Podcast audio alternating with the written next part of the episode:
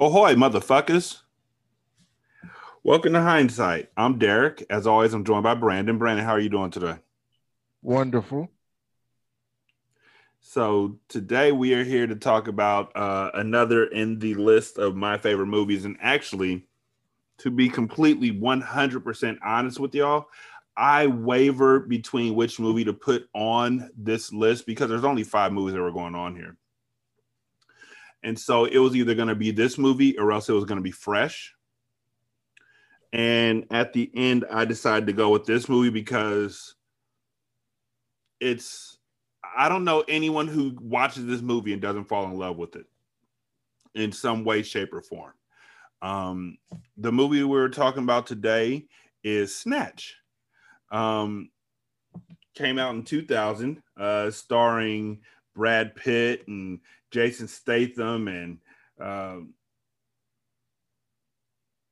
yeah, a bunch of British folks and Benicio del Toro and Dennis Farina and Vinnie Jones, people who weren't uh, as big of names back then as they are now for some of them.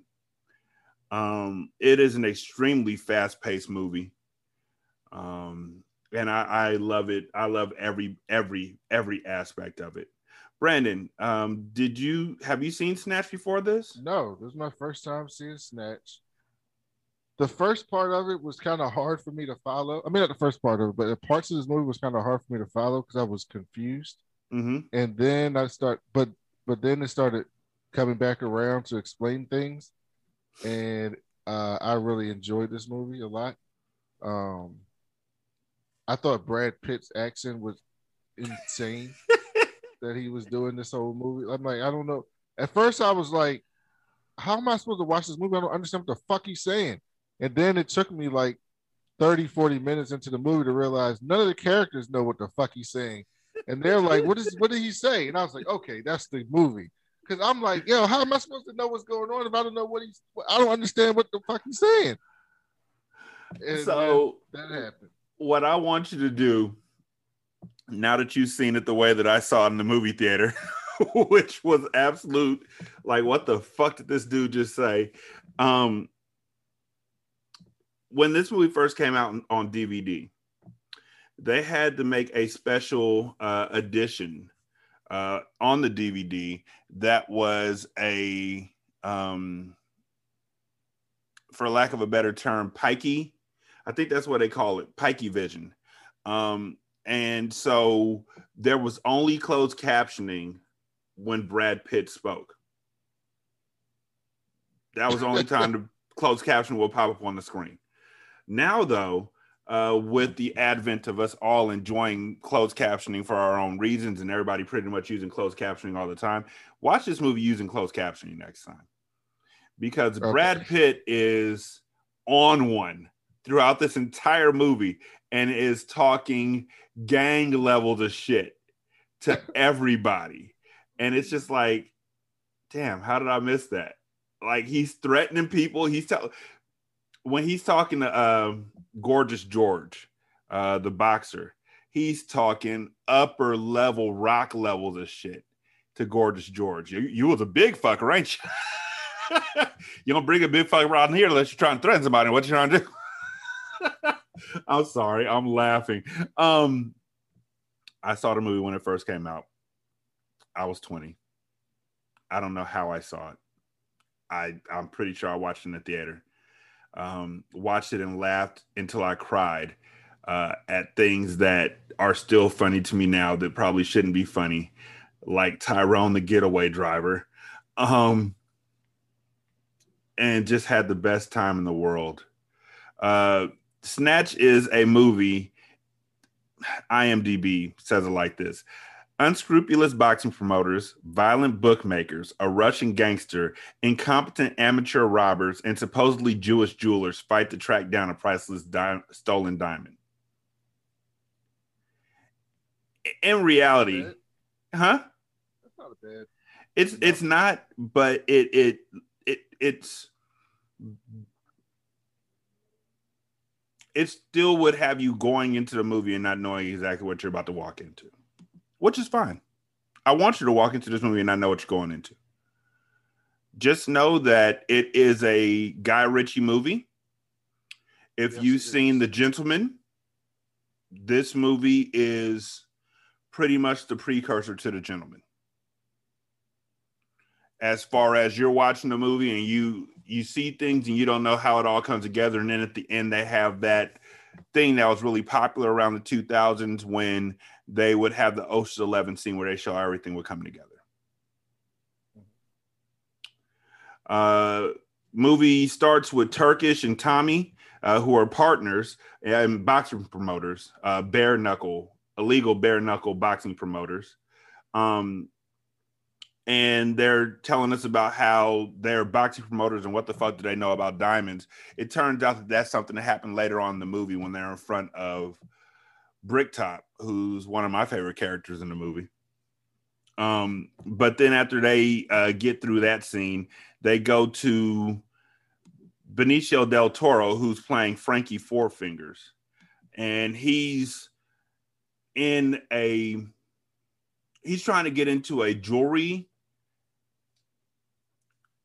I don't even know what to, a jewelry handler. It's like Jacob the jeweler's back shop. I don't even know what to call that place, but um, everybody who works in the place is Jewish, and so Frankie Four Fingers and his friends are also dressed up like Jewish uh, rabbis, almost like they are going upstairs debating the Torah, uh, debating what was meant by certain things in the Bible. And it's actually a really good conversation that would have you really thinking, okay, these guys uh, are really, you know, they're really they've studied they studied the talmud they study whatever they need to study and and they they all have the the voices the accents 90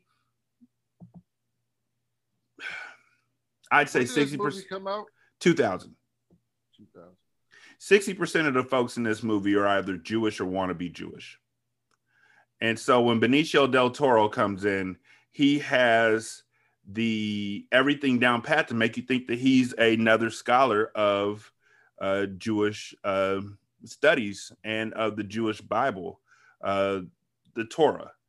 And it isn't until he gets upstairs and gets through this door where they realize that he's really robbing the place and it's pretty dope. Um, he has this thing covering up his midsection, which I guess they wear in traditional garb, and they scan it when he's trying to get through the doors. They scan it with a metal detector, and it goes off. And he's like, "What do you what What do you want me to do? Drop me pants?" And he says it with a perfect accent. Like, watch. Don't they come from Antwerp? Jaime, would you listen to this? Do we have a choice, huh? A lot of it wasn't meant to be taken literally. It's a nice story, Adam and Eve. It's bound with moral fiber. For asking a grown man to believe it, I. Wat is dit? Wel, wat is? What do you want I should do? Drop my pants? Okay, go through. It's a nice story. Mood. It's just that. Just a story. Catholic religion is based on a mistranslation. Oi, enough already. Ruben, will you say something? Listen to this. Are you busy? I'll tell you the whole story. The Septuagint scholars mistranslated the Hebrew word for young woman into the Greek word for virgin. It was an easy mistake to make because there was only a subtle difference in the spelling.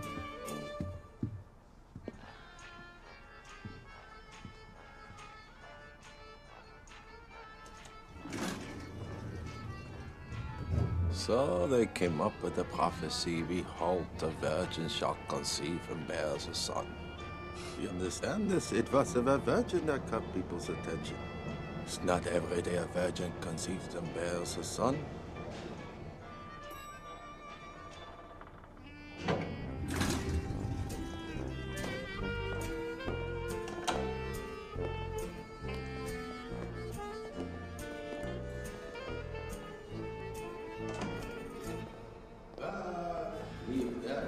Couple of hundred years to stew, and the next thing you know, you have the Holy Catholic Church. Oi, wait. What are you saying? I'm saying, just because it's written doesn't make it so. Gives them hope. It's not really important whether it's fact or fiction. People like to believe. I believe. don't want to hear anymore. Anyway, who is it that we're seeing? Michael. Hello? Uh, Michael. Michael. He's down. Mutti. Rudy! Rude! Rude! Let them in, please! Hey, let them through! Michael. Mutti, you have kept us waiting for half an hour. Are you trying to give me heartburn? Nope, he's trying to rob the place. And it's really, I think that this part is really impressive because of the way that they carried on that entire conversation from the moment they got on the elevator, from the moment they walked in through the scanners, all the way up the elevator, because they knew that they were being watched on camera and they had to maintain this facade of being scholars. And as soon as they made it through the door, pistol whip niggas. Where's the diamond?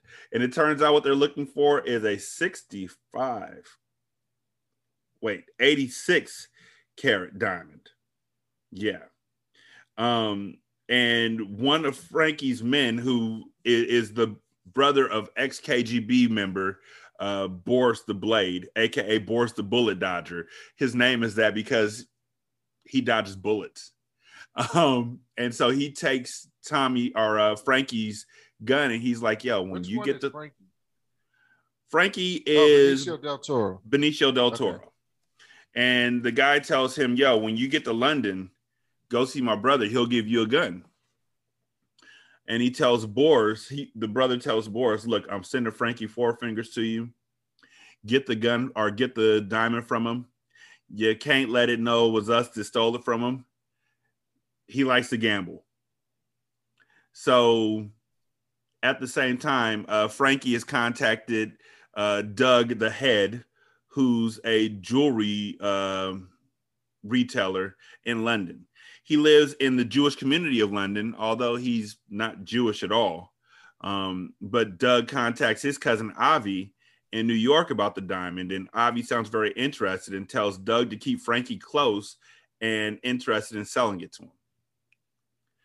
Uh, while this is going on at the same time, Turkish and Tommy are preparing for a big bout uh, using their best boxer, uh, Gorgeous George. Uh, Tommy is a bit overprotective at this point in time, and he's bought a gun from Boris the Bullet Dodger. The reason why he's overprotective right now is because they have, as uh, boxing promoters, at some juncture of time, they each have to deal with um, Bricktop, who is a gangster, I guess should be said. He's a gangster, and uh, anybody who messes with uh, Bricktop ends up in his pocket, in his debt, and they don't want to be in his debt. And the reason why they don't want to be in his debt is because um, he's a pig farmer. And we'll find out later on that the pig farmers in this uh, in this movie are pretty much the meanest motherfuckers in the entire world. reason for Tommy's newfound enthusiasm for firearms. Sooner or later, in the unlicensed boxing world, you're going to have to deal with that reason. Brick Bricktop. If that's not worth a bet, I don't know what is. He doesn't look bad, does he? Oh no, Mr. Pulford, it looks great. It do you proud, Governor. You reckon that's what people should do for me, do you, Gary? Do me proud? It's what you deserve, Mr. Pulford. Pull your tongue out of my arsehole, Gary. Dogs do that. You're not a dog, are you, Gary? Uh, no, no, I'm not. However, you do have all the characteristics of a dog, Gary. All except loyalty. It's rumoured that Bricktop's favourite means of dispatch involves a stun gun, a plastic bag, a roll of tape, and a pack of hungry pigs. You're a ruthless little cunt, Liam, I'll give you that. But I've got no time for grasses. Feed them to the pigs, Errol. What the fuck are you two looking at? I think Bricktop. Why- Hmm? That's why you can never find a body. Yeah, Exactly. So Turkish and Tommy do all their business out of this nasty ass uh, caravan. That's what they call it in uh in London. It's a funky ass fucker. And Tommy's like, yo, what's wrong with the caravan we got? And Tommy's and uh Turkish is like, nothing, Tommy. It's it's tip top. As he pulls the fucking door off the hinges. I just think, you know, we can do a little bit better. So he gave Tommy ten thousand dollars and was like, "Come back with a new caravan for us." Tommy goes out to uh, get the caravan with Gorgeous George, and while he's out getting the caravan with Gorgeous George, they are bargaining with a gentleman by the name of Mickey, who, um, what's the best way to say this? Mickey is a bare knuckles boxing champion. They don't know that. He also is high indecipherable. Like Brad Pitt put his entire foot into this performance. I have no idea. I have no idea what he's saying. well, let's see. It's a campsite. A pike campsite. Ten points. What are we doing here? We're buying a caravan. Off a pack of fucking pikeys. What's wrong with you? This will get messy. Ah, not if you're here. Oh, you bastard. I fucking hate pikeys. That's a flash car, mister. Not as flash as your bike, though, is it? Who are you looking for? Mr. O'Neill. Do you want me to go and get him? That's a good lad. Piss off. Are you going to go and get him for me? Yeah. And what are you waiting for? The five quid you're going to pay me? Oh, fuck off. I'll find him myself. Two fifty. You can have a quid.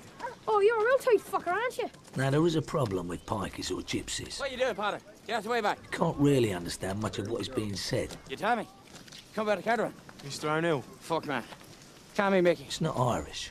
It's not English. How are you? Fair, what is my contest for the horses, you know? Like. It's just, well, it's just pikey. Fuck me. Just look at the size of him. How big are you? Hey, kids. How big is he? He's a big man, that's for sure. Hey, man. Come and look at the size of this fella. Bet your back's a little. Concert work. Ah.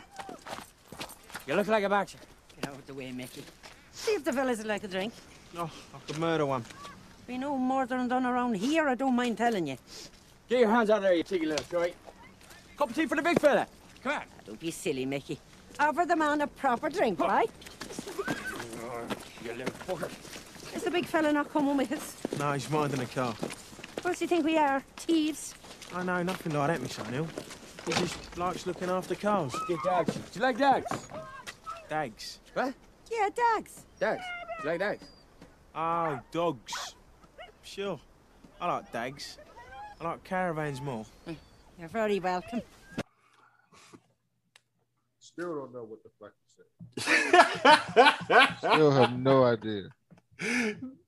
All I know is the cuss words. Gorge George got out the car and he was like, "You a big fucker." After they uh buy the caravan from Mickey and Gorge George attached it to the back of their car to take off, they get about oh, and a dog. They also get a dag. Um, they get about five minutes down the road before the fucking back wheels, the whole rear axle of the caravan pulls off, and the caravan falls apart, ruined. So they come back and they're like, yo, the caravan you gave us was shit. And um Mickey's like, the fuck do I want with a caravan with no fucking wheels? Sorry, Mickey. Just give us our money back and you can keep your caravan. Why the fuck do I want a caravan? It's got no fucking wheels. You gotta sell it and fight. Oh, my dead body, anyway. Go on, go on. Oh, man. Have you fight, Okay, Mickey? now, we You won't. We're know selling what some happens ways. when you fight. You need to sit down. Give us a sit down. Fuck's sake.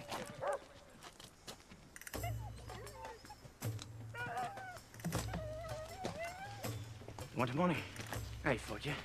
I'll fight you for it. You and me.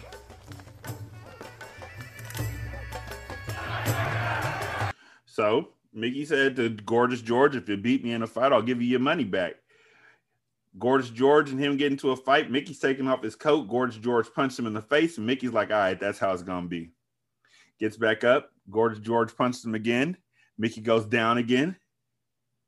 Gorgeous George's like, this is fucking stupid. I'm out of here. Mickey's like, nah, he don't leave till the fight's done.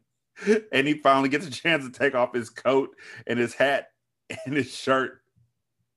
And he's stretching as he gets thrown into the crowd. He starts stretching everything. Then he tells his boys who were in the crowd, because this is all his folks, all right, boys, up with me. And they lift up the fence that he's lying on. So then he's standing back up.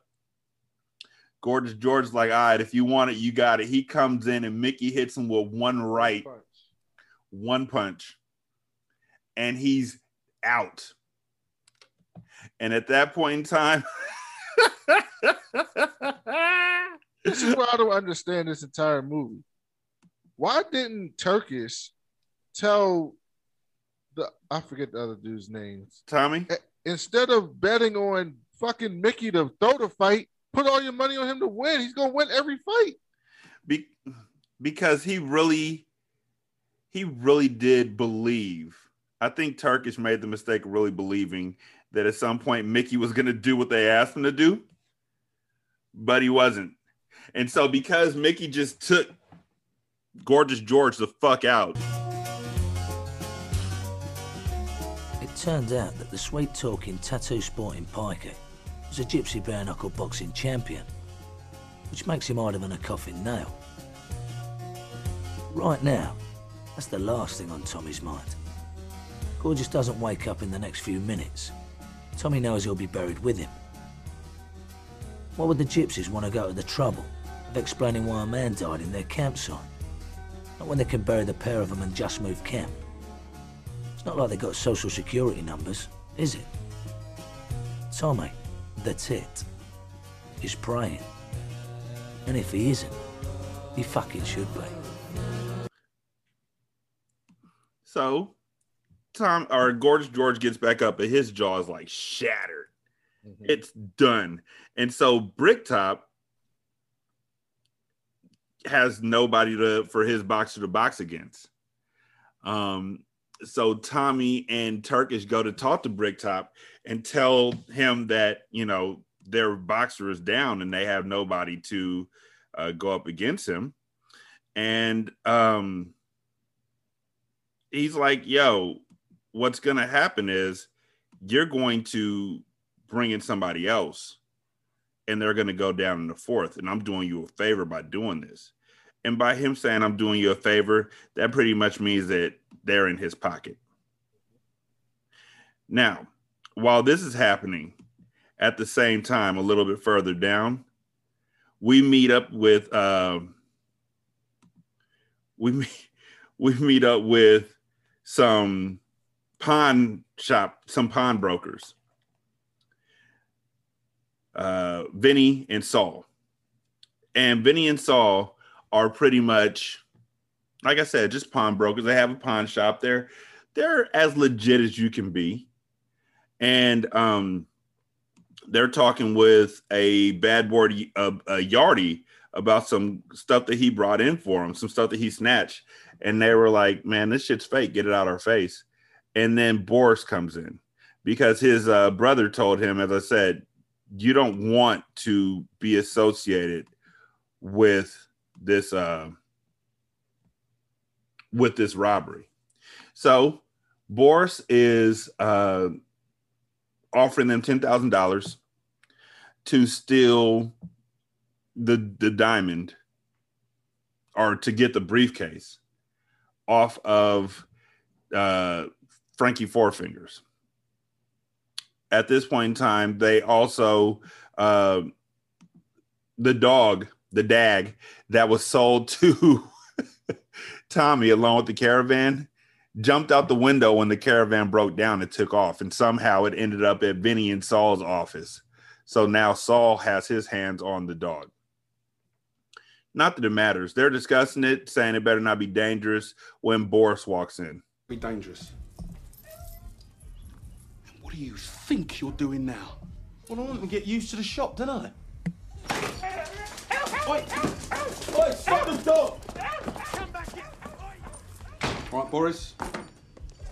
Don't worry about the dog. I'm not. What can I do for you, Boris? I have a job for you. I already have a job.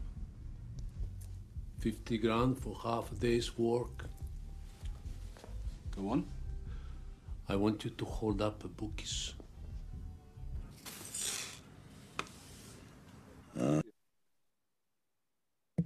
That's the start of the whole problem. They go to hold up the bookies, and yeah, we'll get to that in a bit. Um, they go to they go to rob the bookies and it turns out that there's no money in it and um because bricktop who owns the bookies has shut down all the bet all the bets um because well the boxer that he was supposed to have is out of commission so while they're coming out of the uh, bookies, well, before that even happens, let's introduce the rest of the people on their in their group. So they go and they're about to go and rob the bookies, and in order to get to rob the bookies, they decide they need a getaway driver. And so the getaway driver is uh, a gentleman by the name of Tyrone. And Tyrone. Bad to the bone. Thank you, Tyrone? Of course Tyrone's going to be driving for us. He's done a rally driving course. Ain't you, Tyrone? Of course I don't want that dog dribbling on my seats. Your seat? Tyrone, this is a stolen car, mate. While I'm at the wheel, it's my car. So stop that dog dribbling on my seats. All right? I can't believe you found it. Where'd it go? It went straight back to the Jibbos. Shut up. And how could it find them? Well, I don't know. I'm not a dog Sol. Ask him. It's like he's a fucking homing beacon or something. Oh, steady on the brakes. Fuck me, I thought you said he could drive, Sol. Listen, don't worry about me. Just worry about that dog on my seats. All right? Now, a scene happens at this point in time. They're in like this Pinto? It's a little ass car. It's some little car. And Tyrone is not a little man at all. Tyrone's pushing 400 pounds. And uh, he gets out of the car, and I'm going to just let y'all listen to it. This is the sound that's about to happen is the sound of Tyrone getting out of the car.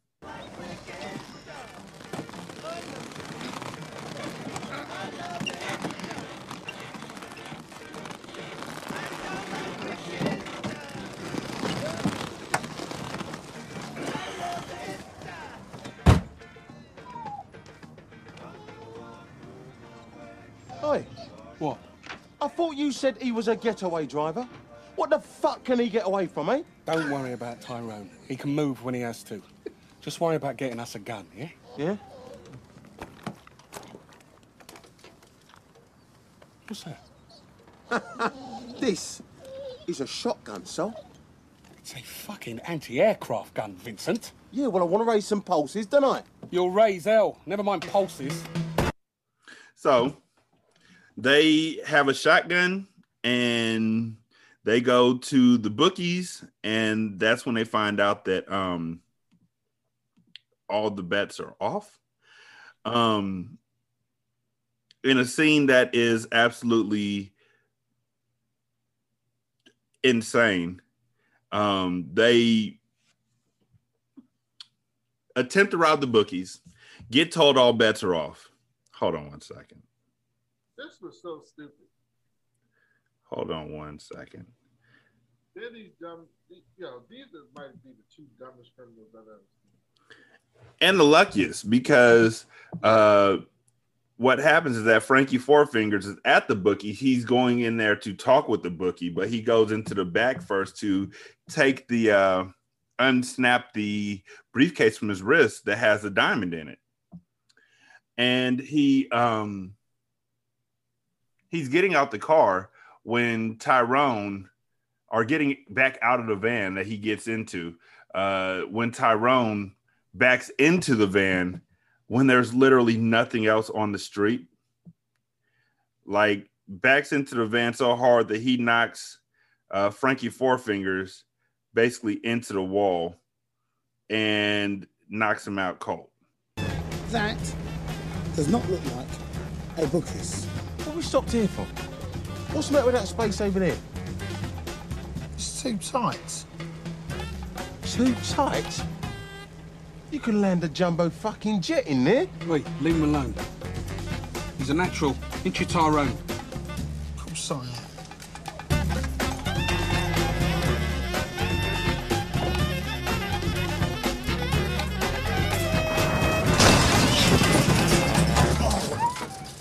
Natural fucking idiot. Tyrone, what you done? Yeah, Tyrone. What have you done? Look, you hassle me, you see what happens. All right, mate, it's all right. No, don't move it now. Otherwise, people will see the damage. What'd you do that for? I didn't see it there. It's a four-ton truck, Tyrone. It's not as though it's a packet of fucking peanuts, is it? It was a funny angle. It's behind you, Tyrone. Whenever you reverse, things come from behind you. Control that dog as well. Get that dog. Get the dog off Give it that squeaky toy. It shut up last time. Oi, don't snatch. Can't swallow a whole ball. So it's important that you know that the dog swallowed the entire squeaky toy like full and clean. Um, so they are now sitting out front of uh, the bookies. We go back to Tommy. This movie jumps around an awful lot. Um, and we are now back with Tommy and Turkish, who are talking about the um bare knuckle boxing fight that was supposed to happen, but now doesn't happen because of um, well because of Mickey beating his ass. And so now they're in the hole with uh Bricktop and they are trying to figure out what they're going to do next.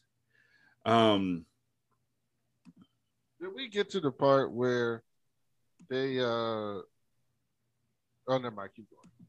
And so this is the part where they figure out that the only way that they're going to be able to get this boxing match to continue to go on is if they go back over to Mickey and ask him to um, box for them.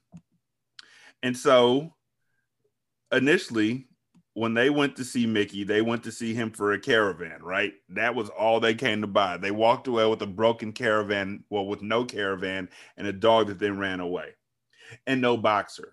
So this time they have to go back to Mickey. Mickey's like, You want me to fight for you? I'll do it for a caravan. and they're like, We were the ones buying a caravan off of you. And he's like, Well, now I need a caravan. It's for me, Ma. And they're like, For who? And me, Ma, his Ma. Oh, his Ma. And so uh they decide that if he boxes for them, he's going to um, they'll get him a caravan. And Mickey has to go down in the fourth. They keep stressing this to Mickey, and Mickey agrees technically, but Bricktop is extremely, or uh, Turkish is extremely nervous about it because Bricktop ain't one for deviations.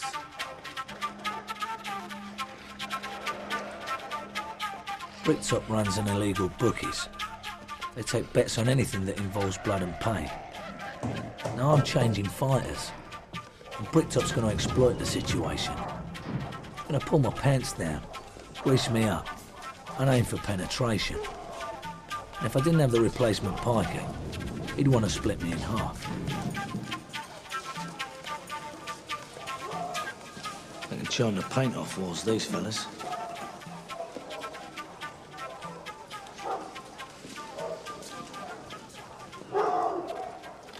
Look me now, you dirty fucker, won't you?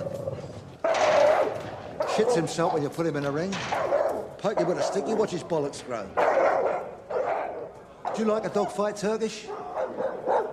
We've lost Gorgeous George. Shh. You're going to have to repeat that.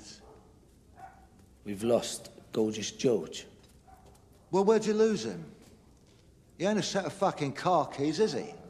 And it's not as if he's inconspicuous now, is it? Not backing out. You bet your bollocks to a barn dance you're not backing out. We're changing a fighter. Oh, fuck me. Your lady friend got a voice. And who might you be changing him to, sweetheart? You won't know him, but he's mustard. Mustard? I don't care if he's Mohammed, Imard, Bruce Lee. Look, you've still got your. F- I don't care if he's Muhammad. I'm hard Bruce Lee. I'm sorry. What? No, I lose all bets at the bookies. You can't change fighters at the last minute. So no, I don't have my fight, do I? You fucking prat. You can take bets at the fight. Put a lead on her, Turkish, before she gets bitten. And you don't want to get bitten now, do you, sweetheart?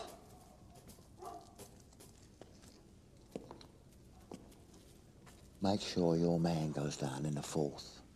You understand me now, don't you, Turkish? This is the one place I didn't want to be. In his debt. Which now means I'm in his pocket. You're on thin fucking ice, my pedigree chums. And I shall be under it when it breaks. Now fuck off. So the fight is on. It, it's set up, except for the fact that Mickey knocks out the dude that he's going up against in uh first round. And um so one punch again. One punch again. Also, between these times, Doug and Avi, Avi are talking to one another, and um, Avi is like, "Doug, where, where's Frankie Four Fingers?" And Avi is like, "He, I don't know. I'm not his mom." Fingers. I don't know, Avi. I'm not his mother, but I'm seeing him later. When later? Well, he said he wanted cash, so he's coming back after he's been to a fight.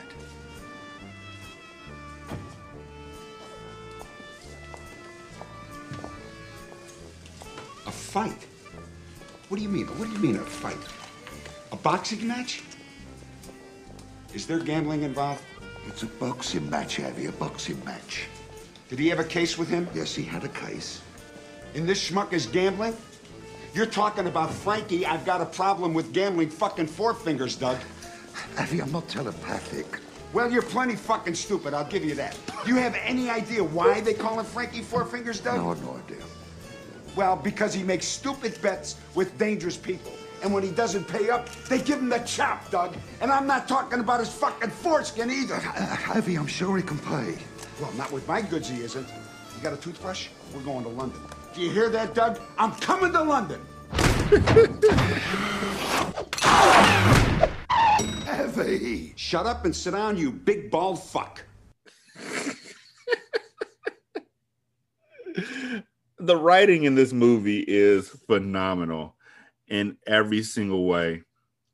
So they go, Doug and Avi go to the boxing match um, in order to head off Frankie Four Fingers, who isn't there uh, because he's stuck in the truck at the bookies.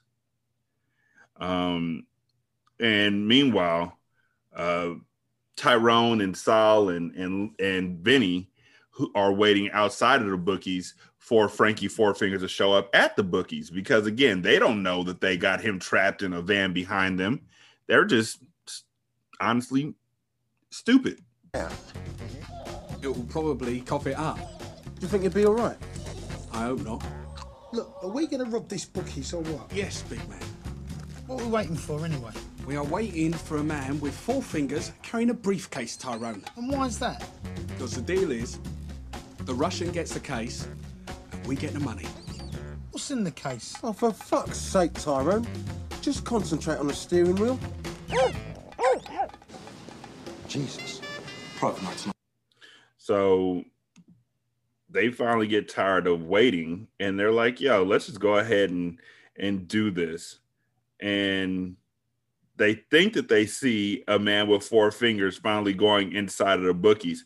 How they think they see a man with four fingers from across the street in the dark, I don't know. But they're like, yo, that's him. Let's go get him. I don't know. How many fingers did he have? I'm sorry, I couldn't get the binoculars out in time. Look, well, let's not stand on ceremony, mate. Let's start the show.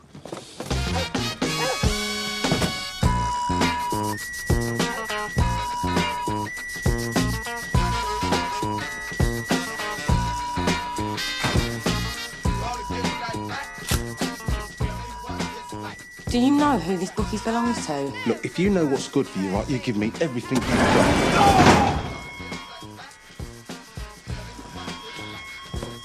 Fish, what are you doing up there? What does it look like I'm doing up here? This is starting to hurt, Solomon! Drop the screen now. How you doing, Vince? I'll be doing a lot better. You stop using my name. Fill that back. All bets are off. I am not in here to make a fucking bet. Appreciated. But all bets Bets or off. are off. These two dummies. If all bets are off, then there can't be any money, can there? I ain't fucking buying that. Well, that's handy, because I ain't fucking selling it. It's a fact. What have you got? Nothing really. A few coins, but no notes. Ah! Show me your hands. You got five fingers. God! Copper coins. What do you mean? Copper fucking coins! This nigga, while he's looking in the bag of copper coins, he leaves the shotgun that's an anti-aircraft gun. He leaves it sitting on the counter. The woman who is behind the counter grabs a shotgun, licks off a round at him, closes up the fucking security screens again. So now they're stuck in there. And locks the door. And locks the door. inside.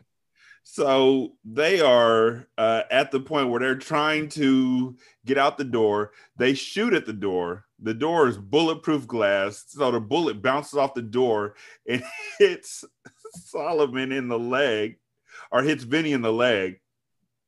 Vinny's down. They're pushing on the door over and over again, trying to get out. And they're like, I guess we're stuck. Turns out it's a door that can only be pulled. so Tyrone from his side pushed the door open. He's like, What the fuck are y'all doing? And they get up and run out. And it's all on video. They've taken their um, ski masks off and looked up at the camera. They've said each other's name countless times during this robbery. It's it's it's it's a whole thing. It's it's awful. But as they're And, uh, getting some fucking idiot storms in and lets them run out. Tyrone. Tyrone. And so they run back out to the car. And as they're getting in the car for the getaway, they finally back away from the van, giving Frankie Forefinger space to open up the door and get out. But Tyrone sees him getting out the van and comes back and knocks him out with one punch and drags him to their car and throws him in the car. And they're like, What the fuck are you doing, Tyrone? Who the fuck is this? And he's like, A man with four fucking fingers in a briefcase. And so that's the end of that whole scene. Um, after that, they have the boxing match, the first uh, bare knuckle boxing match in this movie um, with a Mickey and whoever it is he's boxing against. And they're reminded, they're reminding Mickey, look, man, you gotta, you gotta go down the fourth. Is that clear? You go down in the fourth. Good on. We had the young and unchallenged. So, Mickey, you're going down in the fourth. Is that clear? Just make sure he doesn't kill me before the fucking fourth. So give it up for the bone crunching, one punch machine gun, a Mickey.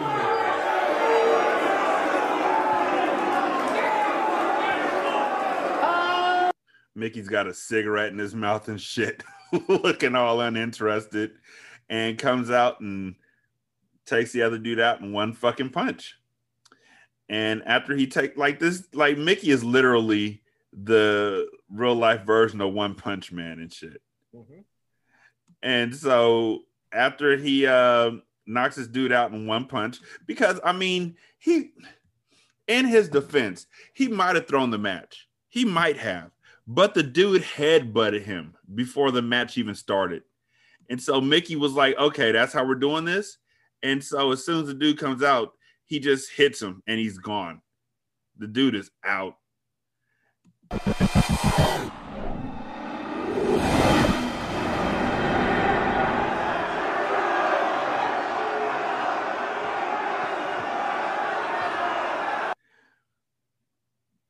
Turkish and Tom here just looking at him like, how dare you?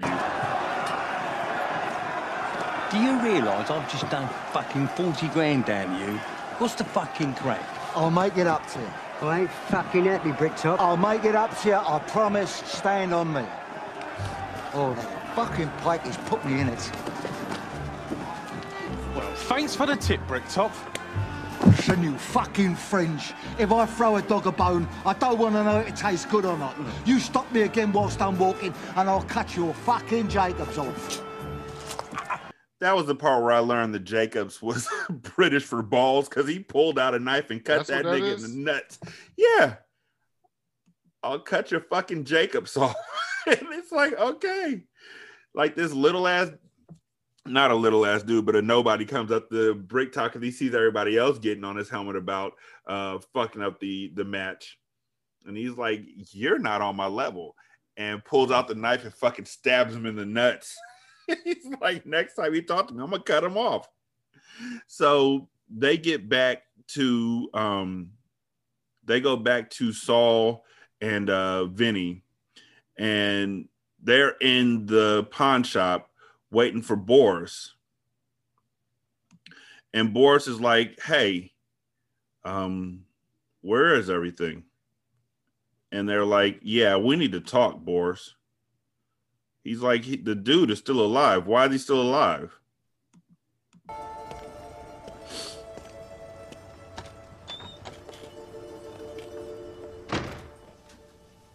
He's here. Will you explain it to him?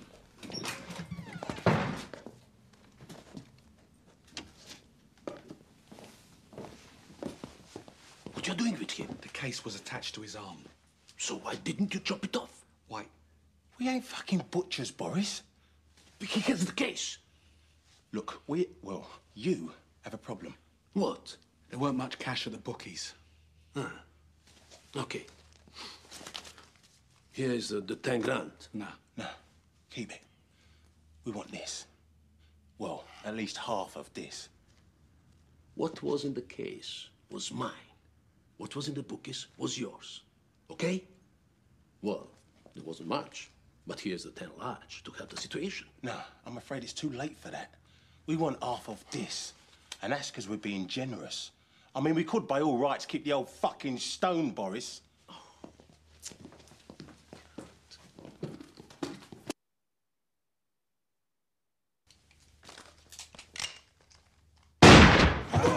Joe! Drop the gun, fat boy. Fucking idiots. He could not know my name. So they kept saying Boris's name in front of Frankie Forefinger. So he pulled out a gun and shot Frankie in the face. Frankie is sitting there with a fucking tea cozy over his head. Which, for the uninitiated, a tea cozy is what you put over a tea kettle in London after you get done cleaning it. Anyhow, he's now sitting there with a bullet in his face and a fucking tea cozy and smoke coming out of the tea cozy. And they're like, he's like, he couldn't know my name. Now, you motherfuckers. Give me the stone. It's in the case. What? It's in the case. You put the stone in the case. Then open the case and give me the stone. The only man who knew the combination. You just shot.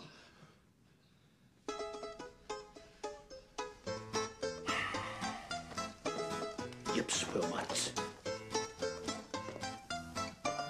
so he takes a fucking butcher knife and just chops the arm off and walks out the door with it. I mean, nothing more, right? So Turkish realized that after that bare knuckle boxing fight, Bricktop is coming for him.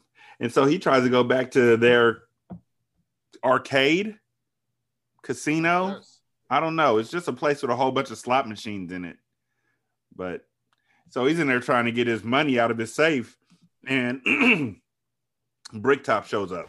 It's Oink, oink. shit. So that's where you keep the sugar. Brings you to it. Run out of pence to sniff. That sounds like hostility, doesn't it, John? Oh, and we don't like hostility, do we, Errol? No, we don't, John. Aye.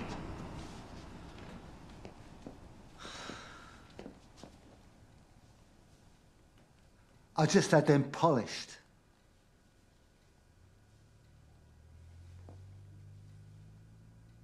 Go and put the kettle on.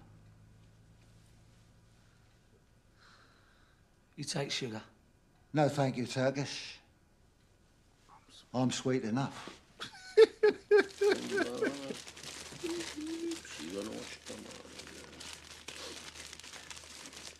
So we get back to uh Boris, who's chopped off the arm of Frankie Four Fingers, and he turns around and tells them he's now your problem. I got what I wanted, which was the arm in the case. Okay. Yeah.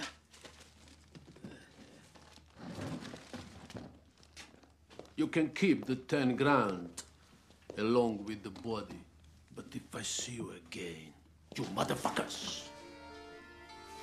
Well, look at here. So he walks back out, you know. I've punked all three of y'all out, nothing more, nothing less. We'll be back to hindsight after this brief break. Hello, kiddies. Welcome to Dads from the Crypt. Hello, boys and ghouls. Welcome to Dads from the Crypt, a weekly podcast where three dads who love horror movies review the Tales from the Crypt TV series and movies. My name is Jason. I'll be joined by fellow dads Jody and Mondo. Join us as we dive into the plot, talent, and source comics of the iconic HBO series. There will also be music recommendations, trivia, and dad advice. Look for the Dads from the Crypt podcast on your favorite podcast app starting on Father's Day. And follow us on our Facebook group, Twitter at Crypt Dads, and Instagram at Dads from the Crypt. Follow Dads from the Crypt, or I will follow you to the grave.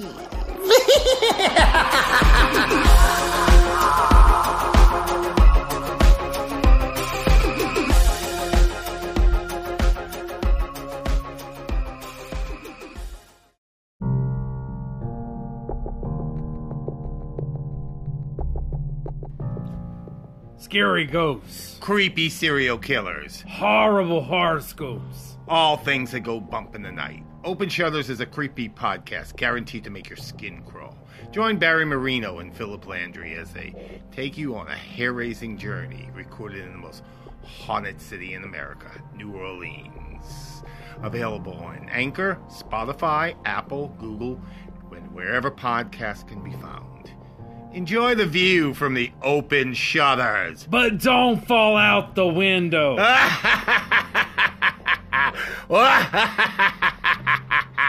Whoa. I'm Derek, one of the hosts of Return to Oswald. Return to Oswald is a podcast about the iconic HBO show Oz. And we started it quite simply because my friend Brandon has never seen a single episode and we loved living through its horror. Scar, Brandon, and myself get together every Tuesday and discuss this show, episode by episode, season by season. We have great conversations and nothing gets held back. We respect each other too much to lie. And we talk about how absurd this show really is when you look back at it. Like how long is the time frame in Oz? People are getting executed within like 3 days of getting there. And why do they show people if they're just going to kill them within 8 minutes? That did happen. And why hire so many rappers to play bit roles? Is there a quota? Why is there a direct pipeline between this show, The Corner, and The Wire? Oh, and The Sopranos. We didn't forget about y'all.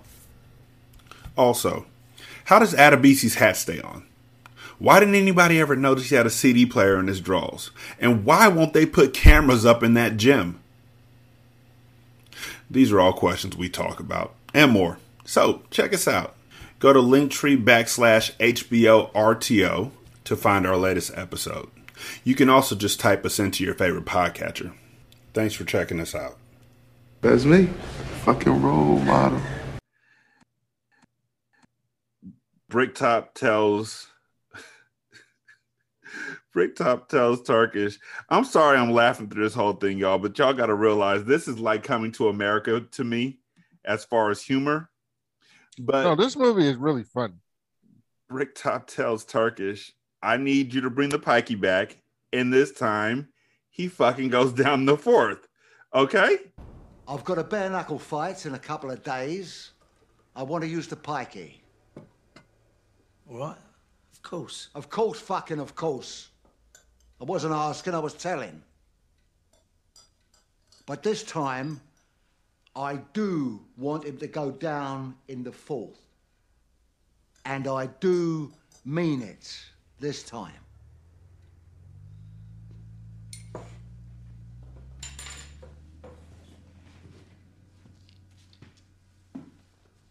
Now, I know you come back here to open your safe. Open it. So now you can open it. I don't Take- understand. What? Why not bet on Brad Pitt? I don't know. Or hire him as one of your. Maybe it's because you want your fighter to win. Fuck him. This dude is like the best fighter you've ever seen. Give him all the. Hire him as your fighter. He's one punch everybody. Like he's taking people like out, laying them out completely, and you still won't bet on them. I'm betting on them every time, whether it's on the low or it's overt. I'm betting on them. But on him in one on the first round. You'll win every time. and if you don't win, then you're alive. I mean, I don't really see where the issue is in this situation. Um, so they go back to Mickey and they're like, "Yo, we need you to box for us again."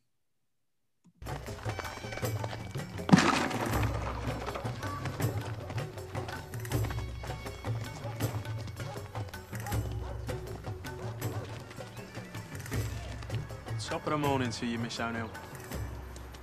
Tommy. You're a snake in the grass, ain't you, Tommy?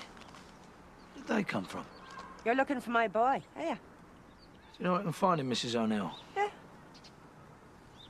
I suppose you'd like to share that information with me, would you? I don't want you getting my boy into any trouble. Do you hear me? He's my only boy, and he's a good boy. He's coursing. What's coursing? Hare coursing. They set two lurchers, they're dogs, before you ask, on a hare. And a hare has to outrun the dogs.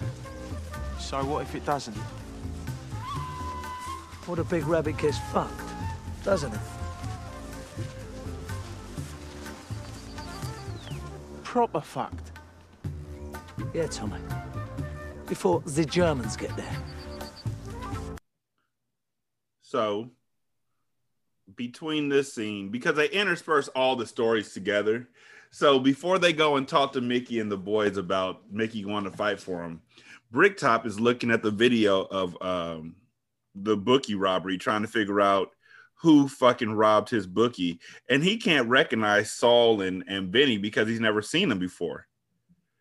But um, they recognize Tyrone, so they run in and they grab Tyrone and they threaten the shit out of him and sick dogs on him. And Tyrone uh, gives it up, gives up the information to him. Also, um, Mickey, they ask him to fight again.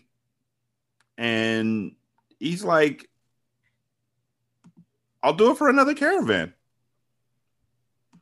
And he's like, they're like, well, this caravan's twice the size of the first caravan. He's like, well, it's not the same fight, is it?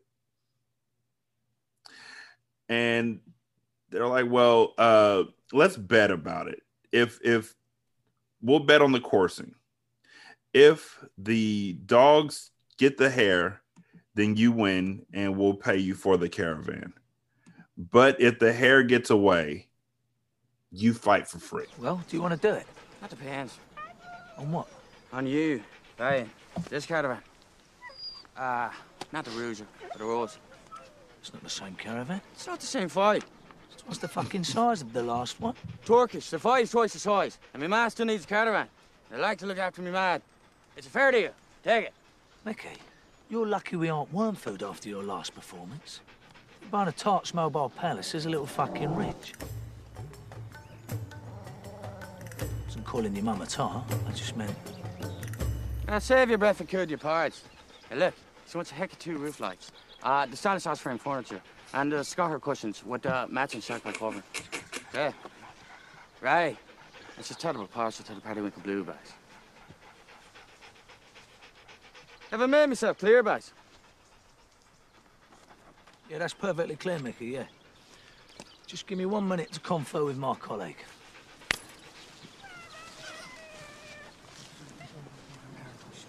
Did you understand a single word of what he just said? I'll tell you what I'm gonna do. Fucker. I bet you for it. You'll what? You bet you for it. What, like Tommy did last time? Do me a favour. I'll do you a favour. You have first bet. If I win, I get a caravan.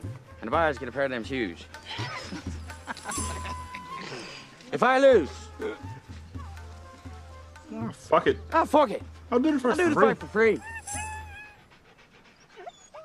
Now, the last thing I really want to do is bet a pikey. However, I don't really have much of a choice. Somehow, I've got to get him to fight. If I lose, well, I don't even want to think about losing. Okay. I reckon the hare gets fucked. What? Proper fuck. The hare doesn't get fucked. The hare gets away. The hare gets away. And so now they owe him another caravan. Um, and at the same time that this coursing match is going on, which for those y'all who didn't hear, coursing is when two dogs are set upon a rabbit, and if the rabbit gets away, good for the rabbit. If the rabbit doesn't get away, rabbit gets proper fucked. Uh, while the rabbit is running away from the dogs, Errol and the other guy, Jack, John, are chasing down Tyrone and they have him in the back of the car. And that's when they take him to Bricktop with the um This part was cool. the like, juxtaposition. three- when, when the, yeah, with like the three things happened on the road at the same time. No, we're not at that part yet. Oh, I thought that was this part. No, this is the part where he's asking uh, where Bricktop is releasing the dogs on Tyrone so that then he'll tell them who robbed the bookies. Oh yeah. and um, they end up putting Tyrone into a body bag. They don't kill him; they just have him in a body bag. Um, and so later on that afternoon, we will see what happens when Bricktop meets the people who robbed his bookie, and it is a wonderful, wonderful moment. Um, but before that happens, Sol and, and Vincent are in their they're at the uh, pawn shop looking down at Frankie Four Fingers, who still has a, a hole in his head and a tea cozy on his face. And um they run into Bricktop. We cut back over to Tommy and, and Turkish, and Turkish Tommy is like, Man, this is fucked up that we just lost to this dude. We were supposed to be the ones getting the caravan. And uh Turkish asked Tommy, Well, why didn't you pull out your gun and bust a cap in his ass, Tommy? And Tommy's like, I got my gun right here. And it turns out the gun was sold to him by Boris the Bullet Dodger, which is a complete dud. Like it's it's fake as fuck. And so Tommy decides that he's going to go and confront Boris and get his fucking money back all of these things are important because they all all of these stories all these small things that are happening all come together perfectly uh in this movie. Like like I've never seen movies that play together this well since like I said, um there's not even Pulp Fiction. Pulp Fiction had a bunch of separate stories, but No, it had I think Pulp Fiction. Well, this one you can kind of see coming Mhm. more than Pulp Fiction yes. because the way the Pulp Fiction told it linear, it wasn't linear, so it was kind of it came together. You realize at the very end, but this one you can kind of see. Okay, at some point these things are going to all line up. And so he's like, I'm gonna go see that fucking Russian. And then we go back to Sol and Vinny and the bad boy Yardy that was in their um their shop earlier. Has he got a tea cozy on his head for? To keep his head warm. What happened to him? He got shot in the face, Lincoln. I would have thought that was obvious. What'd you do that for? You mistaken for a rabbit? What do you want me to do about it? Sort it out. I'm not a fucking witch doctor. But you are a bad boy yardie. And bad boy yardies are supposed to know how to get rid of bodies. I create the bodies. I don't erase the bodies.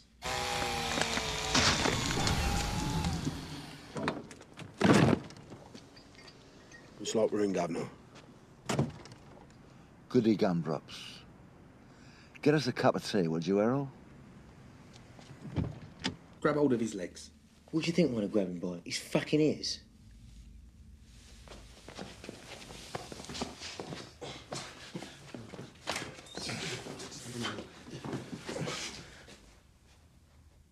Hope this is not a bad moment.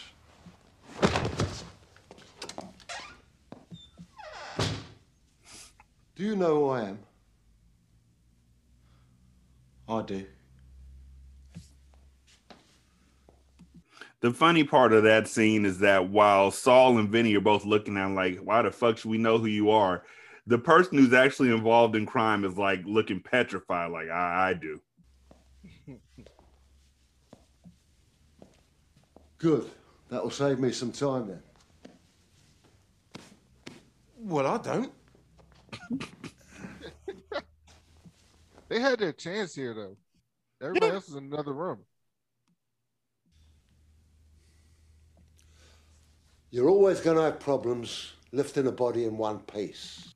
Oh, by the way, this is the best speech of the whole one of the one of the best speeches in the whole fucking movie of great writing. Apparently, the best thing to do is cut up a corpse into six pieces and pile it all together. Would someone mind telling me? Who are you? And when you've got your six pieces, you've got to get rid of them.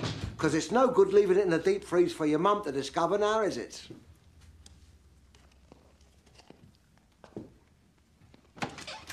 Then I hear the best thing to do is feed them to pigs.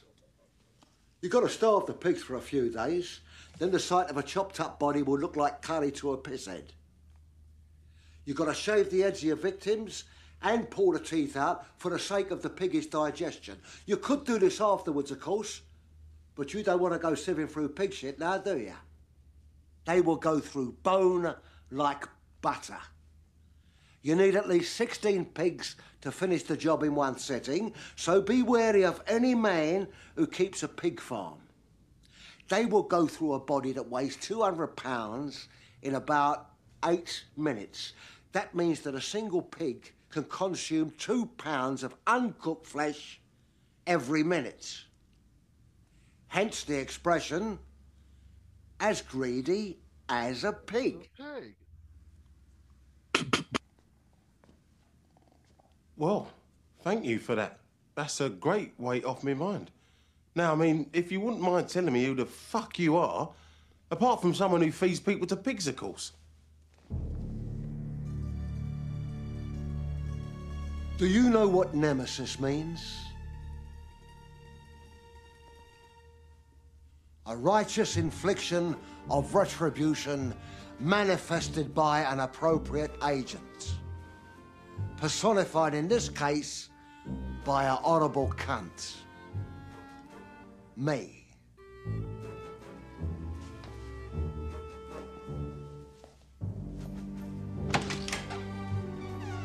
Gentlemen, He doesn't even tell them who he is. He just tells them about the pigs, how to how he how to dispose of bodies with pigs. Gives him the definition of a nemesis. Walks past all of them. while he's telling them about the uh, the pigs, by the way, Errol walks in and hands him a cup of tea while he's talking. None of them know who he is. They just walk, watch him walk in and walk back out quietly. They're looking like, who the fuck is this dude? Then Bricktop walks to the door, opens the door, says, gentlemen, and just stands there quietly until they all go out the door and into the next room where they see Tyrone in a body bag. And right before he's about to kill them, he's they're like, "Look, we know we robbed your bookie. We're sorry. We can get you an 86 carat diamond."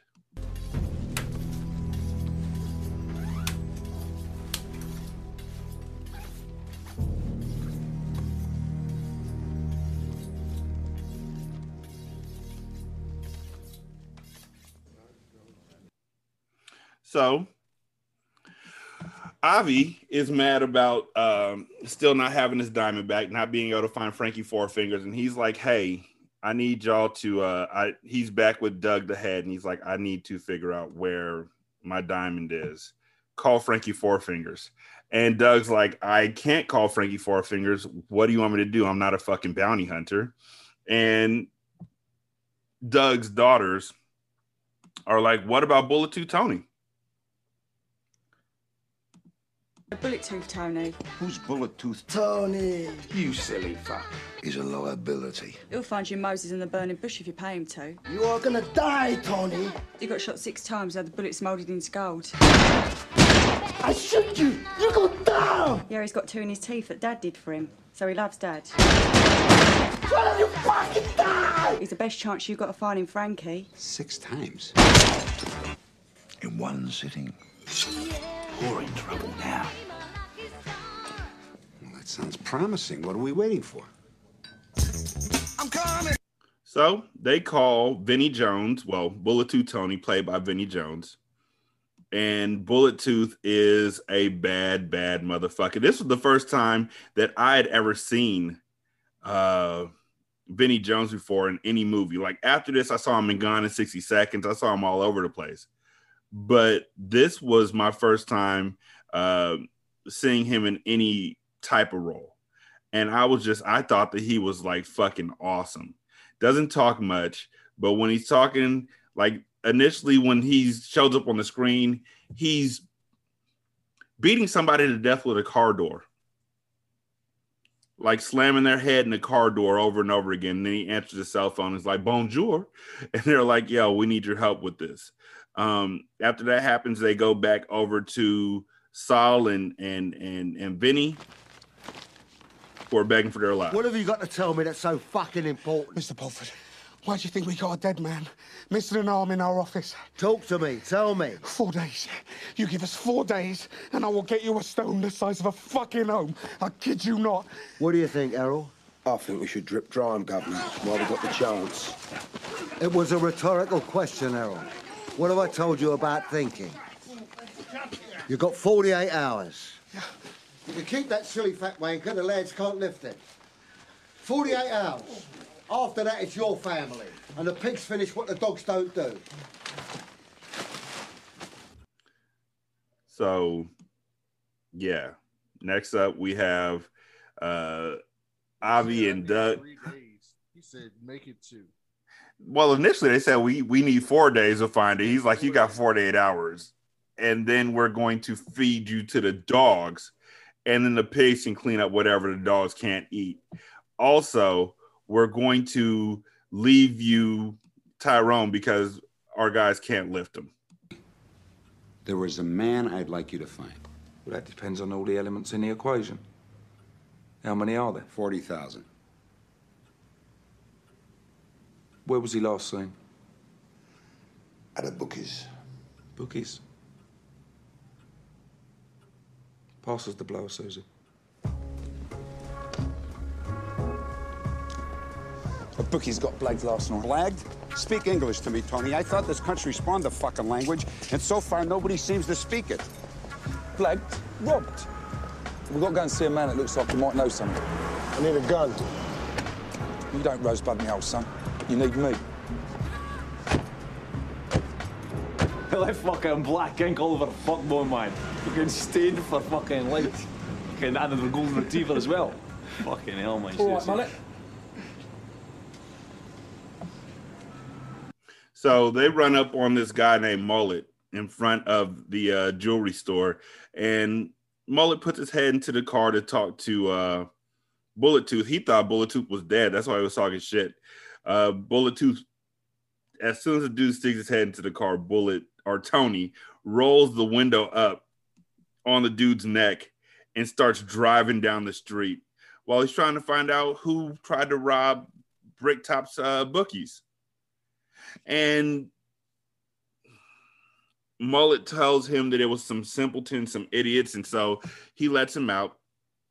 And the next thing that happens after that is that they run up on Sol and and on um and Vinny at their shop, and they're like, "Yo, who told you to rob the bookies?" And he tells them that it. Well, Sol tells him it was the Russian. A Russian? Well, to be technical, he's an Uzbekistanian, but Uzbekistanian? I've been dealing with those sneaky Russian dogs. Give me a name. oh no, Boris. Boris the Blade? Yeah. As in Boris the Bullet Dodger? Why do they call him the Bullet Dodger? Because he dodges bullets heavy. He won't fight unless we buy his mum a caravan. And you've nicked all our savings. In the quiet words of the Virgin Mary, come again. He's a stubborn bastard. He said he's got to look after his mum. Are you taking the piss? What can I do? I can't make him do it, can I? You're not much good to me alive, are you, Turkish? So what just happened there is that Turkish is telling Bricktop that they lost the bet. So now they have to buy a caravan for Mickey before he'll fight. And Bricktop made Turkish open up his safe and give him all his money. So now they're broke. So they're calling Bricktop for some money so then Mickey will fight. Bricktop's like, ah, you're not very good to me alive. And so he decides that the best way to get Mickey to fight, to convince Mickey that he should fight, is to go to Mickey's camp and set fire to Mickey's mom's caravan with Mickey inside of it. Then after that, they um try and go and beat up the Bricktop's gangsters go and try and beat up uh, Turkish, but Tommy pulls up with his fake gun and gets uh, Turkish out of trouble. Uh, they go to see Mickey, and Mickey's like, "Yo, y'all didn't do anything. It's not your fault. What the fuck are you apologizing for? It could have been worse." And then we get to the scene where Avi is uh, looking out the window talking about Russians, and they hop in the car getting ready to ride out and uh, go after Bullet Tooth or go after uh, Boris the Bullet Dodger. And um, this is where a bunch of different things happen. They go to um, they're waiting at Doug's jewelry shop, looking out the window, and they see Bud. They see Boris enter on the security camera because he has the diamond that they were looking for, and he's trying to sell it. So one of the guys says he's going to take care of Boris, and and the next thing you see is that um, the guy Rosebud, Tony, and Avi are all in the car beaten up. they got Boris though, and they put him in the, into they shove him into the trunk. Uh, they go over to Boris's house and they get the diamond from him. At the same time, we see Sol and uh, and Vinny in their uh, car talking about how they're going to rob the jewelry shop, and but they don't have any guns. And uh, Sol or uh, Vinny is talking about, well, I have these fake guns that say replica on them and uh But they make noise though. they make noise. They will they will make a bang, and they will let you know that that um, that we were there. And so, yeah, What's I supposed to do? He set the dogs on me. Look. That sneaky fucking Russian. No wonder he didn't want to do it. First things first. One of us, Tyrone, you get round to the Russians. The second you see him, you give us a call. Now,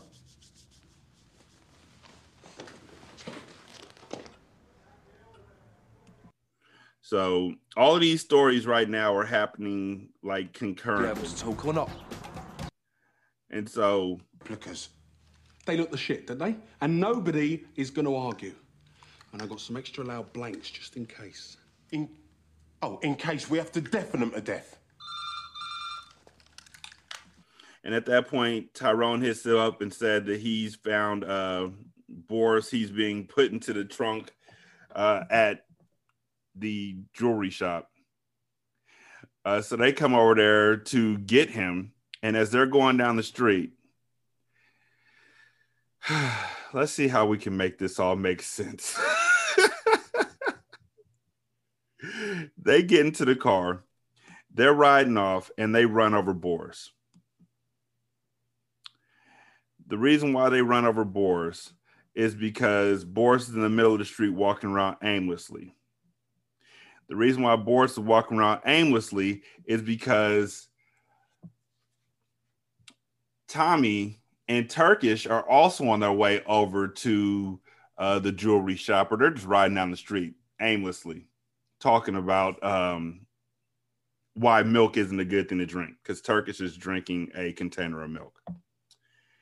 And so Tommy grabs the container of milk out of Turkish's hands and throws it out the window of their uh, of the truck that they're driving.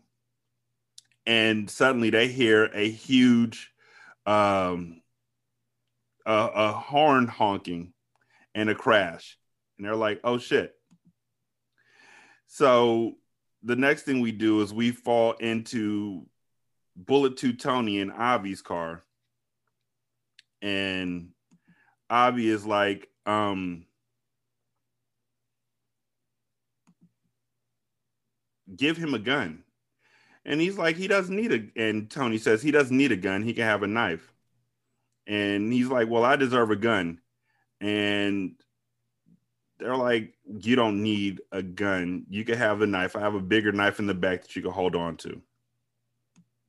It's a little noisy, isn't it? Huh? Do you want to stab him? Well, it's a little cold-blooded, isn't it? Do you want to kill him or not? I'll cut him. I got a blade. Yeah, that's the spirit. Did I fire? Of course they fire. Yeah, but how do you know? I mean, they're replicas. What do you know about replicas? What the fuck are you doing, Solomon? Well, you wanted to know whether or not they work. I didn't mean to dry it in the car, Sol. You arsehole. What are you going to do with that? Pick his teeth. Wipe the butter off it and put it away. But there's a proper blade back there. Cows have only been domesticated in the last 8,000 years. Before that, they were running round as mad as lorries.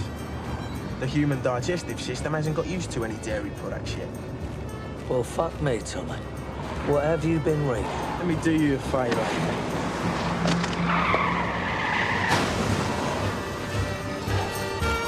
So the milk they throw out the window lands on the uh, the windshield of Tony and Avi's car. Tony and Avi not being able to see crash into a light pole. The blade that Rosebud was pulling out when he was like, I got a bigger blade than that. He pulled out a fucking sword. It impales him. He's dead. Also, the impact of the uh the crash has caused the trunk to open up. Boris gets out. Boris is walking around the middle of the street because he has a, a bag over his head and he's just inching around in circles trying to figure out what's going on when he gets hit by a car. Uh, the car is Solomon and and Vinny who are unable to who are distracted because of the um, blank that just went off in their car. And so they all go into a bar uh, to kind of, you know, soothe their ills.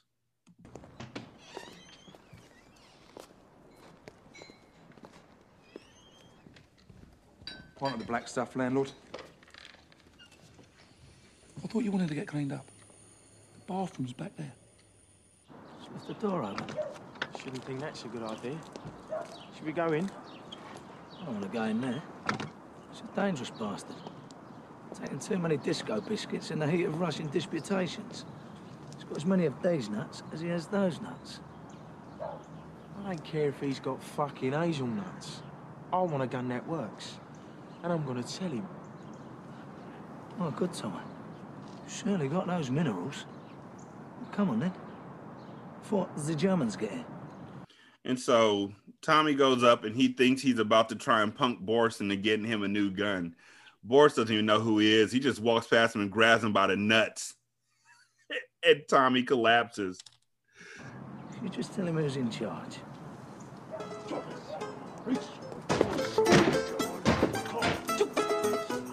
Uh, Boris. I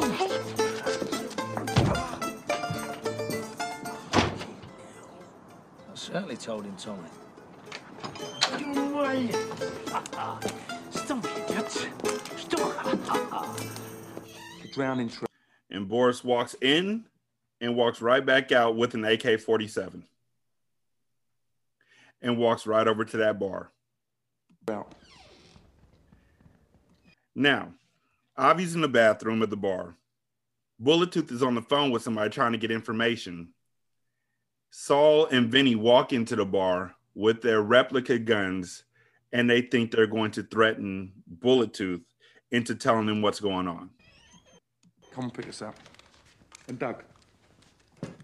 Sharpish.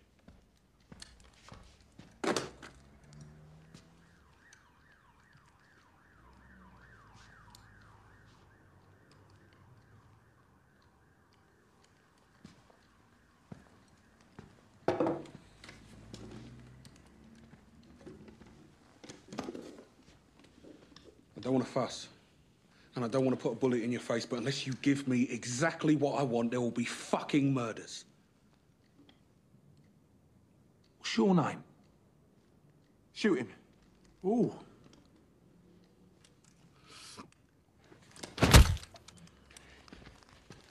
Let go of the gun.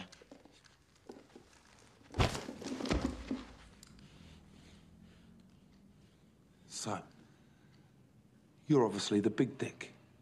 And that on either side here are your balls. There are two types of balls. There are big brave balls, and there are little mincy faggot balls. These are your last words, so make them a prayer. Now, dicks have drive and clarity of vision, but they're not clever. They smell pussy, and they want a piece of the action.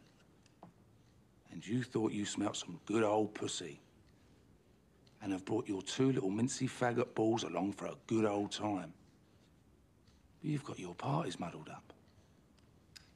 There's no pussy here. Just a dose that'll make you wish you were born a woman. Like a prick. You're having second thoughts. You're shrinking. And your two little balls are shrinking with you. And the fact that you've got replica written down the side of your gun. And the fact that I've got Desert Eagles. Point five oh. Written on the side of mine.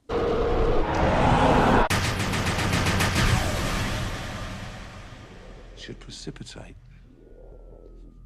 your balls into shrinking along with your presence.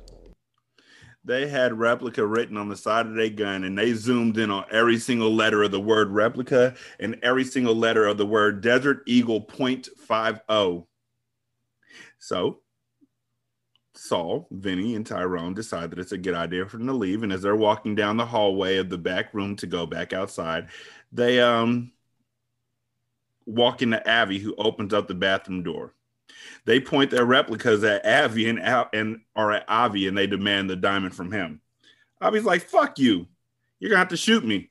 And so they start pulling out. They start acting like they're gonna shoot him with a replica gun.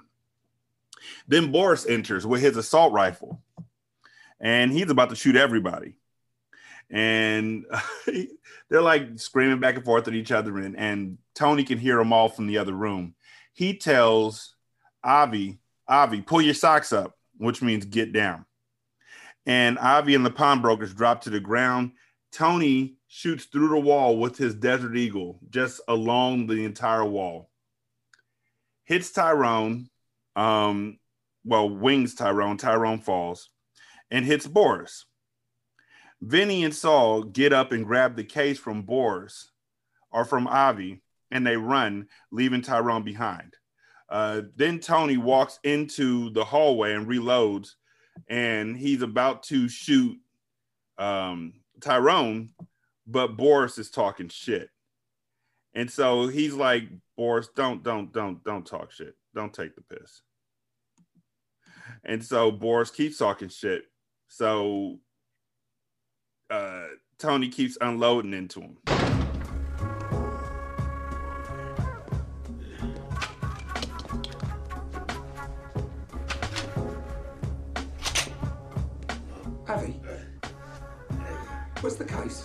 Put the gun away. What's Boris doing here? Uh, uh, Boris, what uh, are you doing here? Fuck you!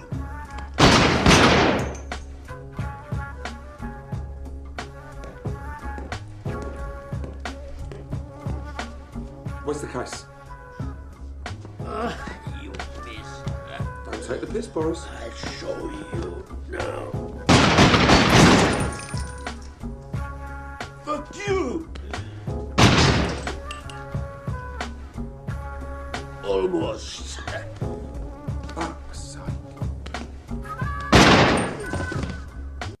After he does that, he's about to shoot Tyrone, but then it turns out he's out of bullets, and he's like, "You lucky motherfucker." Um, Sol and Vinny have the the diamond, but they really don't because they need to go and give it to Bricktop. But Vinny thinks he has an idea. All right. Give me a minute. It's a bit fiddly. He stuffs it down his pants and he's reaching down to get it. And he's like, I hit it just in case we got mugged. I don't know how he hit it in case he got, he got mugged from the uh, from the bar out to the car. But he pulls out the uh, diamond and he's like, Who do you think's gonna try and rob rob us? We're two black guys who just came out of a bar carrying guns. Who the fuck's gonna try and rob us? Bullet Tooth Tony and his friend Desert Eagle .50. What have they got to do with anything? They're both staring straight at me. You should never underestimate the predictability of stupidity. Now out of the car and leave your war pistols behind. Just, just, just tell him the stone's back at the office. I think that's ain't.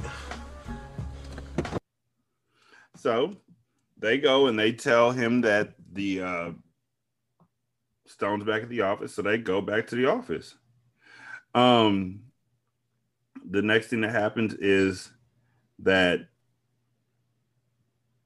they're we're talking to we go back to Tommy and uh, Turkish, who are sitting in their same old busted ass caravan, and they're discussing what can happen with Mickey because Mickey is at a funeral currently mourning his mom who uh, just got burned to death. And at their funerals, they drink a lot.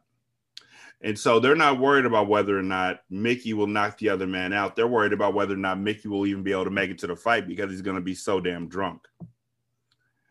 And so they go to see Mickey, and Mickey is laid out. And um, they're like, Mickey, we, we got to go to this fight.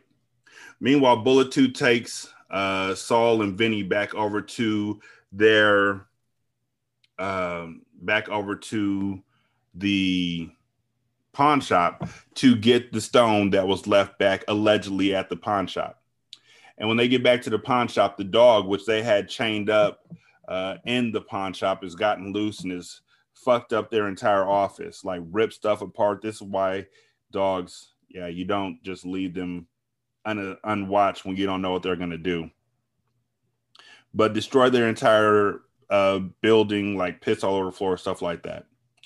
And they say that the diamond is inside of a box, and they go to see it, and the box is open, and they're like, "Well, the dog must have eaten it." So Avi is like, "Yo, Tony, give me a knife. I'm gonna open up the dog." It's a bit funky in here, isn't it? Open the window.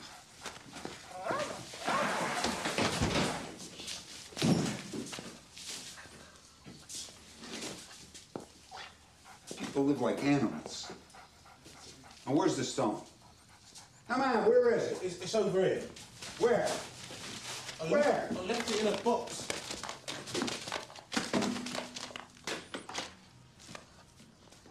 It's empty. I'm getting heartburn. Tony, do something terrible. No, I'm being serious. It, the, the dog. The dog must have had it. Now then, let's have a look, shall we? Tony? What? Look in the dog. You mean look in the dog? I mean, open him up. It's not a fucking tin of baked beans. What do you mean open him up? You know what I mean. That's a bit strong, isn't it? No, you can't do this. It's fucking squeaking! Man, you never heard a dog squeak before? Get that goddamn dog. So they're like, I don't want to cut open the dog. He's squeaking. Avi's like, you never heard a dog squeak before? Give me the gun.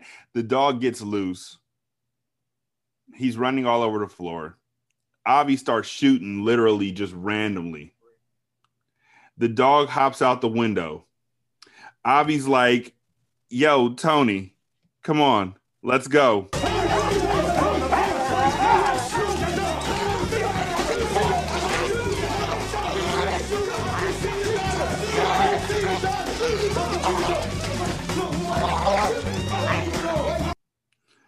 So he's like Avi. Avi uh shoots all over the place trying to get the dog. The dog is um gone. And Avi turns around and he's like, Tony, let's go. Tony. Tony. But it turns out that while Avi was shooting all over the place randomly, he happened to shoot Tony, and Bullet Tooth Tony is now dead. So, Avi, being of sound mind and body and being from another state or another nation, hops on a plane and goes back to the United States. I hate fucking dogs come on. Tony?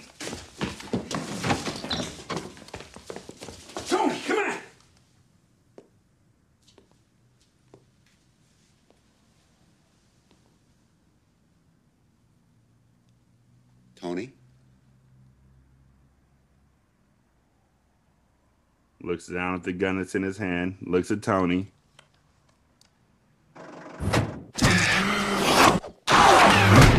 Anything to declare? Yeah. Don't go to England.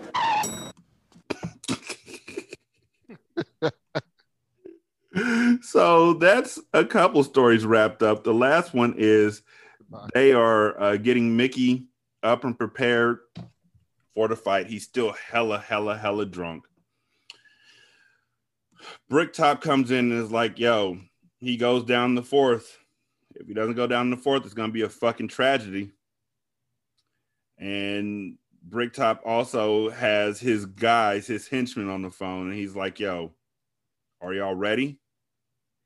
And so while the fight's going on, it actually goes the four rounds that it's supposed to go. The only problem is after uh, Mickey is taking a couple shots, including one shot where he gets lifted out of his fucking shoes. Mickey gets back up and knocks the shit out of the fucking um knocks the shit out of the other dude. And that's when they realize that they're going to fucking die. that uh, Turkish and Tommy and, and Mickey are all gonna die. We're out of here. Stupid fucking pikey. Those Bricktop's got a dozen keen to kill monkeys with shotguns sitting outside his campsite. Once the campsite's wiped out, I know it's going to be the same for us. You ever cross the road and look the wrong way? Give me that fucking shooter. And then, hey presto, there's a car nearly on you. So what do you do? Something very silly. You freeze, and your life doesn't flash before you because you're too fucking scared to think. You just freeze and pull a stupid face. But the pikey didn't. Why? Because he had plans on running the car over.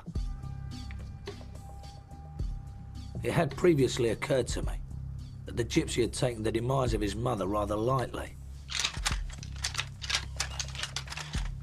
For every action, there's a reaction. And a pikey reaction is quite a fucking thing.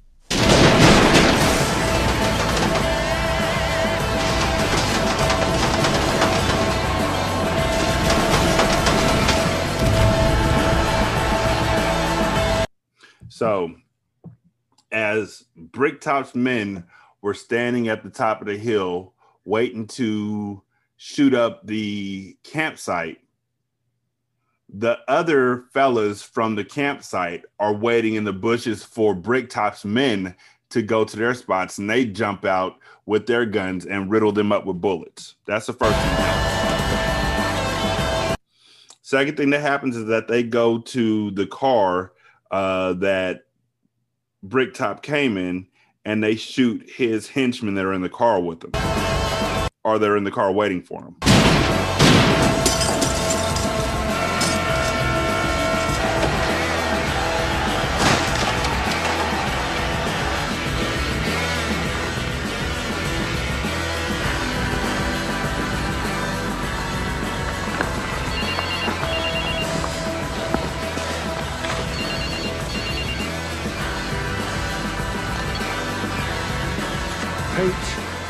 Talk to me. If you want your friend to hear you, you'll have to talk a lot louder than that.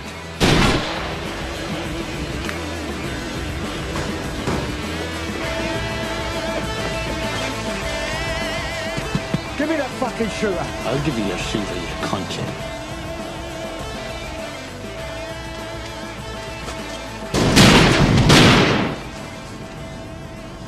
That is when I clocked the pikey had money riding on himself. That's the reason the bastard never goes down when he's supposed to. We've been tucked up. While he's been cleaning up. We're worse off now than when we started. The reason why they're worse off now than when they started is because what happened is that Mickey and his guys just went back to their campsite, fucking cleared shop, and disappeared. The next day, they go over to the campsite to witness the carnage. And while they're there, some cops pull up and they're like, What are y'all doing there? And the dog that ran away, the dog that Tony got killed over, is running back through the um, campsite of the Pikeys. And Turkish is like, We're walking our dog, aren't we? Tommy, go get the dog. And so Tommy goes and picks up the dog and he's carrying him out. Meanwhile, at the same time, Solomon and Vinny are being pulled over by police who are asking why they have a dead man with one arm and a tea cozy on his head in the back of their trunk. And as they drive past, or as they're standing out there being arrested, they see Turkish and Tommy driving past uh, with the dog on Tommy's lap. And they look up, and there's nothing they can do about it. They know that the diamond is inside the dog's stomach. Turkish and Tommy decide to keep the dog, but in in in exchange for keeping the dog, uh, they demand Turkish demands that Tommy takes the dog to the veterinarian. The vet does surgery on the dog and finds a squeeze toy, um, a half of a shoe, um, and a diamond inside of the dog. And now we go back to the first scene of the film when Turkish and Tommy are sitting nervously across from an unseen man. and it turns out it's Doug the head, uh, who says he might know someone interested in the diamond. And the last scene we see is Avi boarding a plane back over to London. And that's the end of the movie. Excellent movie. It's going to be added to my yearly watch list. I enjoyed it greatly. I hope so. And watch it with the um with the closed captioning on. Well, yeah, I need that because I have no fucking clue. It's completely, completely different. Um Brad Pitt, uh, when he found out he was going to be playing a boxer, he became concerned because he had just finished shooting Fight Club and didn't want to play the same type of role again. But he took it because he wanted to work with Guy Ritchie so fucking badly. Um, but when Ritchie found out that Brad couldn't master a London accent, he gave him the role of Mickey the Gypsy. So Brad's character and indecipherable speech was inspired by many critics' complaint about the accent of the characters in Lock, Stock, and Two Smoking Barrels. Guy Ritchie decided to counter the criticisms by creating a character that not only couldn't be understood by the audience, but also couldn't be understood by the characters in the movie.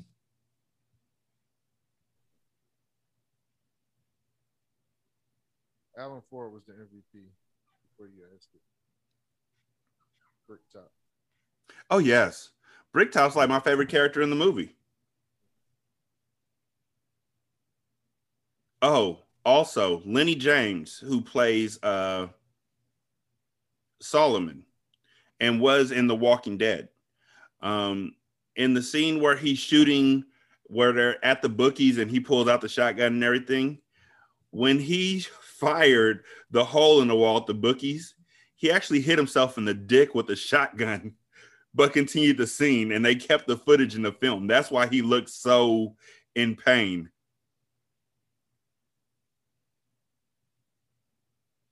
And the role of Bricktop was originally offered to Sean Connery. Uh, Connery liked the script and was curious to see Lock, Stock, and Two Smoking Barrels. Uh, so the producer arranged a screening for him at short notice. Connery turned up and watched the film uh, and emerged with this judgment. That's a good film, but you can't afford me. So that's how they got Alan Ford. Alan Ford would have, he was better than Connery Yeah. For that role. Yeah. I I just I love this movie. There's not much that makes me happier as far as movies go than this movie. Like whenever I watch it, I know I'm gonna end up smiling. I know I'm gonna end up with a grin on my face. It never fails me. Ever. Ever. And I'm so glad that you got a chance to watch this. Also, Jeff from Jeff First the World got to watch this for the first time. So I'm interested to see what his thoughts were on it. I was trying to get him on here so I could have two newbies uh, seeing it for the first time, but it didn't work out. Next movie on the list, a movie that definitely didn't age well, but to me is still a classic. Leon the Professional by Luc Besson. And Shante from the single simulcast will be joining us for that one. Have you seen that movie yet, Brandon? Absolutely not. Hmm? Absolutely not. Oh, okay. Well, let me tell you like this Gary Oldman plays the villain in this movie. And when I made the villain list for single simulcast, he was like number two behind Hans Gruber. And you'll see why. He literally made the movie for me. Amidst all the rest of the issues with the movie, he made this movie for me. You got anything coming up soon? Nah, I'm gonna watch a bunch of movies this weekend though. Okay. We went and saw uh I saw Chris Rock movie is out finally, so I can finally watch Spiral. Spiral. That was good. I'm looking forward to discussing that one. And then uh, I want to see this M Night Shyamalan movie. Old. Okay, I'm gonna see that probably this weekend. I do have a client, but we'll see. I know it's gonna be stupid, but I'm gonna watch it anyway. Yeah. And I want to see Snake Eyes. So, Yeah. Watch a bunch of movies. Did you see Space Jam? It's not for me. Look, I've heard a lot of statements that say the movie's not for them. The movie's not for adults. So why are y'all getting so? Why are y'all saying it's a bad movie? The reason why I can say the Space Jam was a bad movie is because I've seen a lot of movies that were made for kids that were good movies. Enter the Spider Verse, The Mitchells versus the Machines, a Lego movie, Up, the Toy Story franchise, like a whole bunch of great movies. So I I don't get to pick and choose when I'm gonna say this movie was made for kids. You know what I'm saying? Those were made for kids too. They just happen to be good for adults. Yeah, and we reviewed kids' movies before. And this movie was Incredibles was bad, but kids still loved it. Then The it Incredibles was this movie is No, Incredibles was good. I'm saying if it wasn't, it wouldn't matter because it's not for me. Space Jam is a lazy ass movie. It's bad. Like they literally take scenes. There's one part where they go, all of the Looney Tune characters have gone to different parts of the Warner Brothers Serververse. And it's just an opportunity for them to show off other franchises. But the way they show off other franchises literally by just having the Looney Tunes in scenes that happen in the actual movies. So, like for The Matrix, Granny is playing the role of Trinity. It's just really, it's a lazy scene. It's not funny at all. It's just, this is the best y'all could do type stuff. But it's not for you. I watched it. My kids watched it. It wasn't for me either. Like, because it wasn't a good movie. Uh, y'all can leave review at podchaser.com. You can also leave review on Apple Podcasts and on uh, Stitcher. Uh, you can hit us up on Twitter. Brandon is on Twitter at that cool blick nerd. That's B O K. I'm on Twitter at Rashanii, and the show is Hindsight Revues, R E V U E S. Uh, the cool thing about leaving a review on Podchaser is you can leave a review for the episode, or you can leave a review for the show as a whole, or you can do both. Um, you can also email us at hindsight movie reviews at gmail.com. Again, reviews is R E V U E S. Uh, you can leave a voicemail for us at 916 633 1537. Uh, become a Patreon member at patreon.com slash single simulcast. Um, help us buy movies at buymeacoffee.com slash sscast. Did I leave anything out? I don't think I did. So, with that, uh, we thank y'all so much for checking us out. Uh, I hope that y'all watch Snatch. I do. Um, because as good as it, as it is to talk about it, it is a visual masterpiece. It's like a delight to watch. And so you got to watch it with the closed captioning on. Thank y'all so much for checking us out. We greatly appreciate it. Y'all be good. We're going to holler at you later. Peace.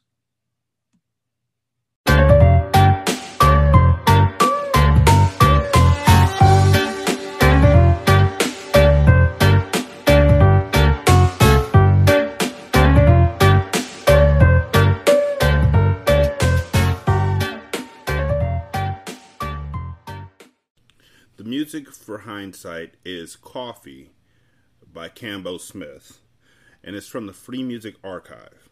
This is Single Simulcast.